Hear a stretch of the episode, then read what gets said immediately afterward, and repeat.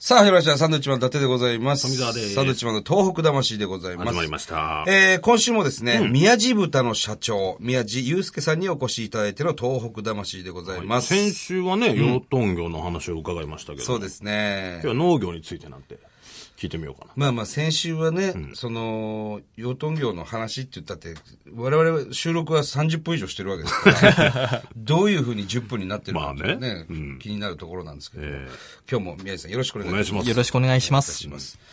さあ、えーまあその第一次産業っていうんですか、その農業っていうのはね、かっこよくて感動があって稼げる産経産業にするための新しい農業の標準作りに挑戦されているということなんですけど、儲かりますかぶっちゃけ。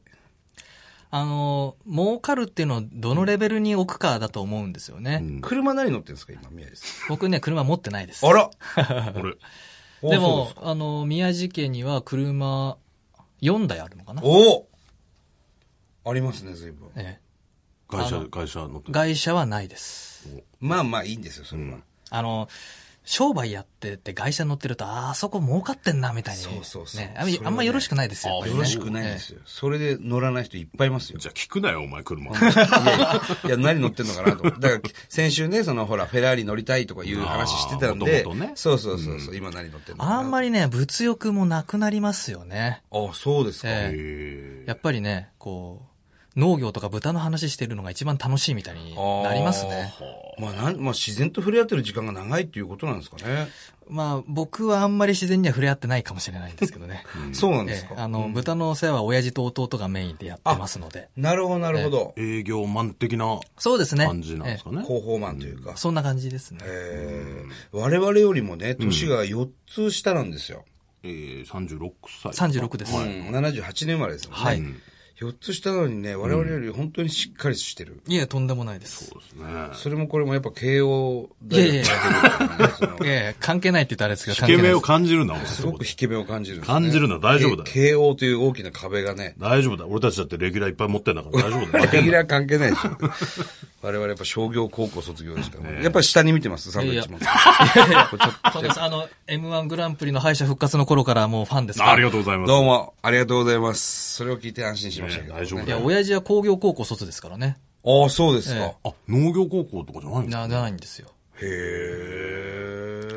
だからやっぱり、あんまり関係ないですね、学校でやったことで。やっぱり社会に出て何をね、こうはい学んで何をこうやってきたかのが大事ですね。これからでも遅くないということですね。ねだからぜひ農業にを始めていただければ。はいはい。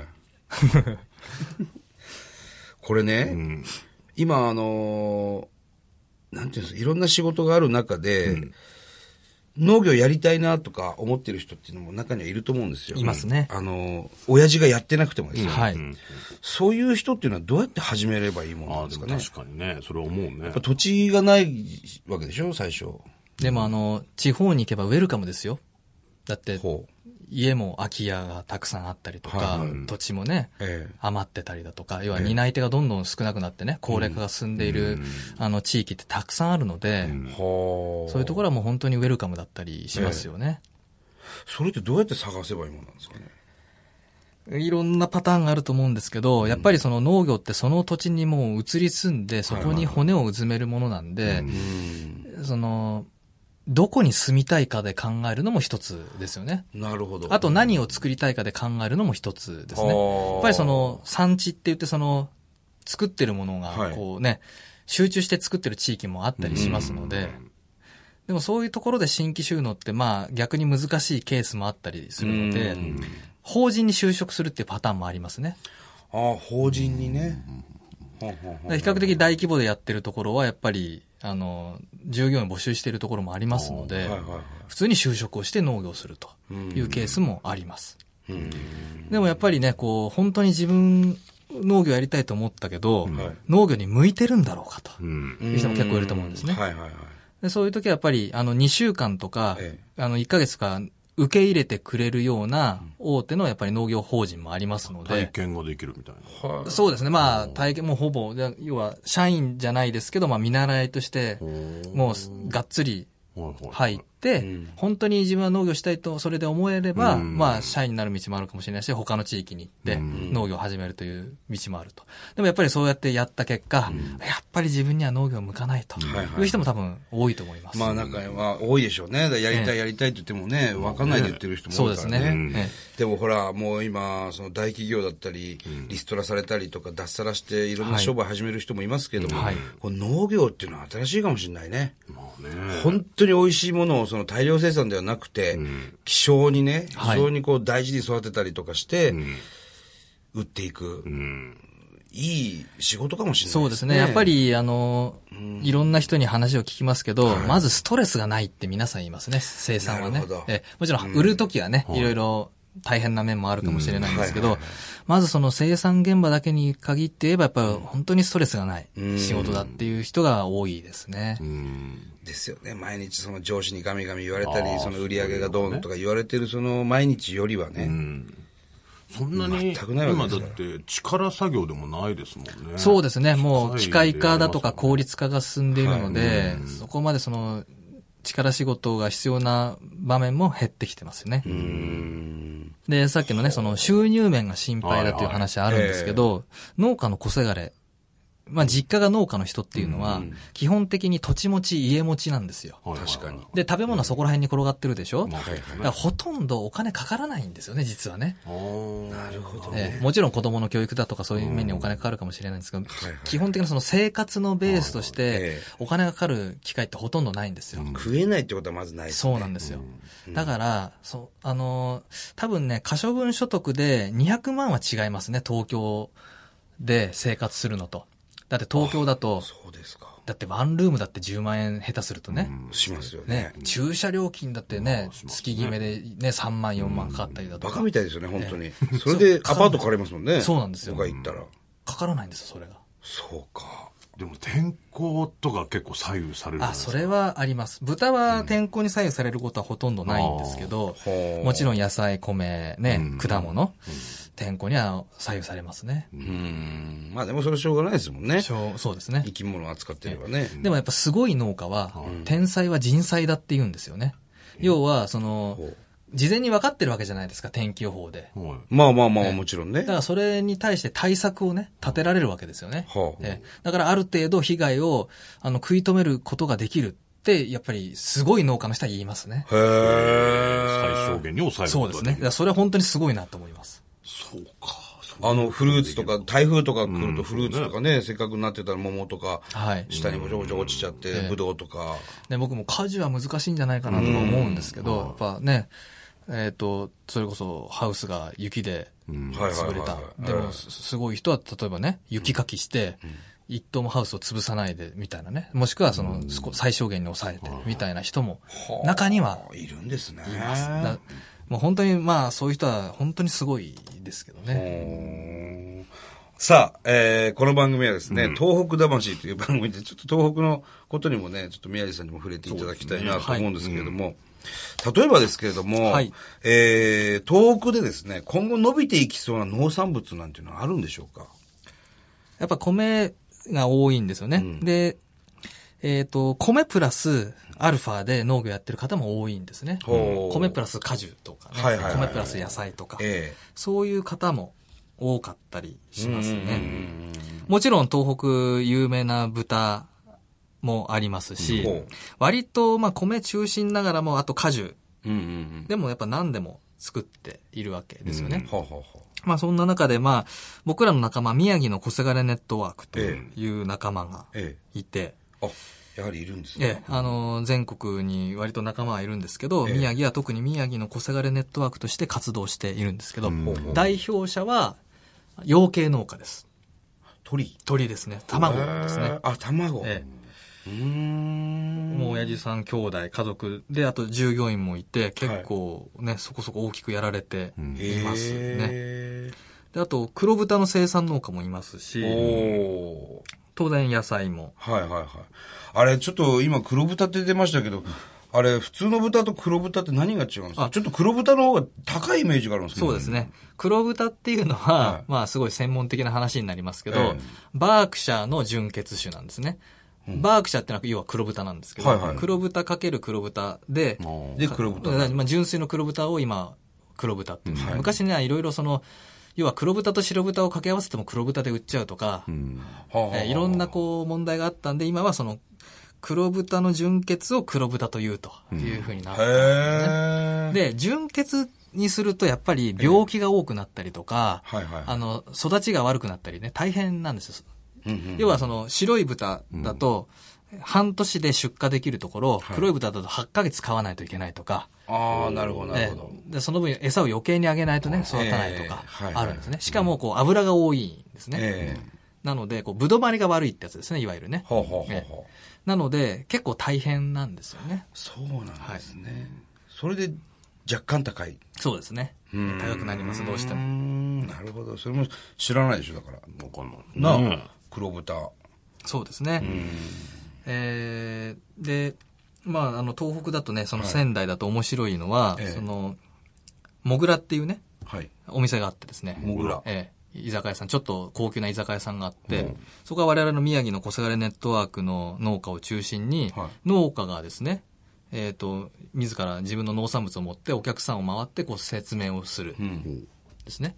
で、ちゃんとお店が、あの、バイト代を払って、はい。皿洗いとかもさせるみたいですけどね。ええ農家がちゃんとそのお店を手伝いながらはい、お客さんともこう話をして、そうするとやっぱりうちの親父の話じゃないんですけど、ええやっぱお客さんとこう直接話をすることによって農家としても、お客さんはこういうふうに思ってうちの農作物を食べてくれるんだとか、あ、これはもうちょっと例えば小さく作った方がいいのかなとか、そういうのやっぱいろんな生の声が聞けるんですねはいは。いでやっぱりそれでモチベーションも高まりますし、うんっていう、こう、面白い取り組みをやってるね、飲食店もあったりしますね。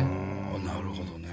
面白いな。ね生の声って大事なんですいね。や、大大事事大事。いや、本当に特に東北なんていうのは農家の方非常に多いからね。そうですね。うん、で、みんな、この、親父の仕事やんないで仙台出てきたり、それこそ東京出てきたりする人が多いから、はいぜひね、こうやって宮治さんみたいにね、あの、いずれ、こう、戻ってもらってね、お父さんの仕事継いでもらったり、お父さんのし、お父さんよりもいいものを作ろうって、なんかこう、対抗意識燃やしたりとかして、ぜひ農家継いでほしいなと思いますね。そうですねう。ん。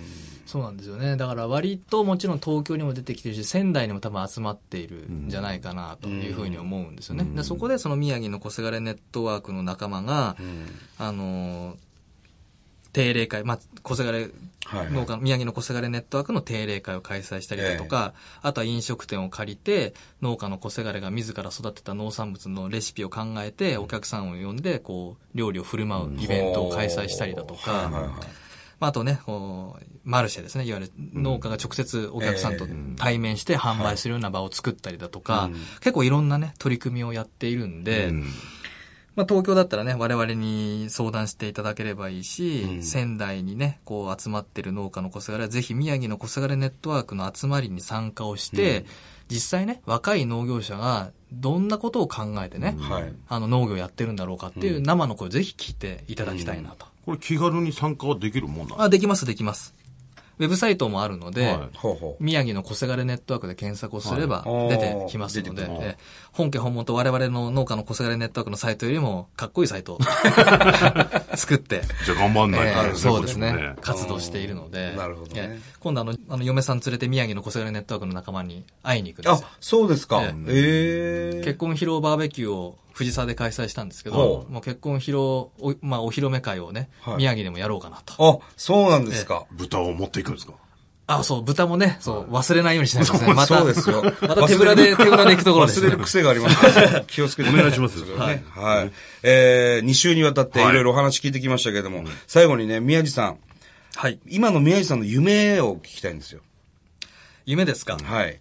まあ、あの、僕はずっと一次産業をかっこよくて感動があって稼げるはい産経産業にしていきたいなというふうに思って、はいやっぱりまずね、口だけじゃなくて宮地豚でそれを実現しないといけないなと思ってやってきて、それからやっぱりもっと多くのね、仲間を作って、多くの人に農業の魅力を知ってもらいたいなと思って、農家のこすがれネットワークをこう立ち上げて活動してきています。うんなので、今、その農家の小せがれネットワークをか東京でやってきてですね、ええその、まだまだその、背中を押す取り組みまではいいけてないというかですね、もうちょっとやり方があるなというふうに思っていたので、もう少しその農家の小せがれネットワークで、その農家の小せがれの背中を押すようなちょっと取り組みをやっていきたいなというふうに今考えて、まだちょっと詳しく、えー、言えないな、みたいなね。なるほど、なるえーほいうど、のもあね。るんですけど。まあ、これからの動きがね、そうです非常にね。大事になってくるんえじゃないですかね。えなので、もっと多くの、その、やっぱり、農家の小せがれに、はい農業の魅力と可能性を伝えていきたいなというところ。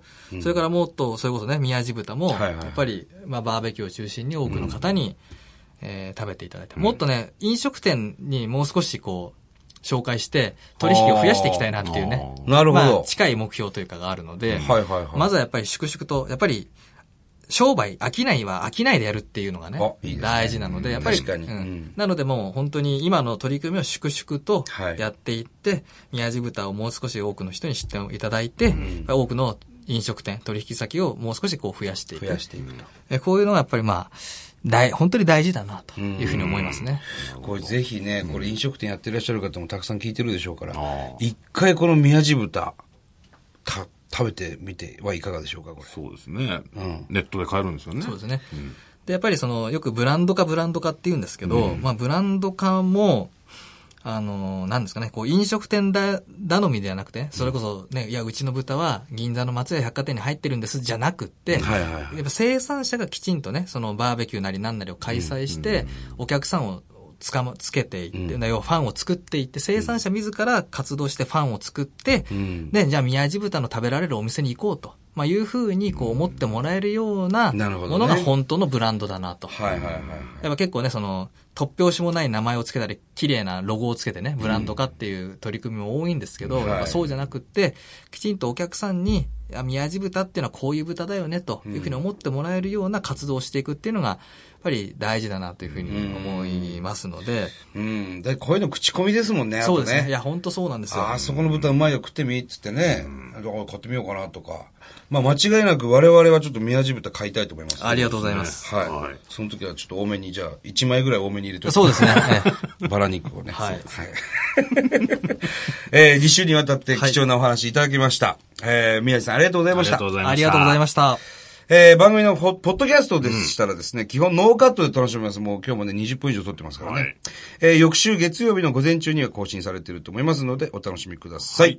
えー宮地さんとの対談も盛りだくさん盛りだくさんでございます。それではまた来週です。バイビー。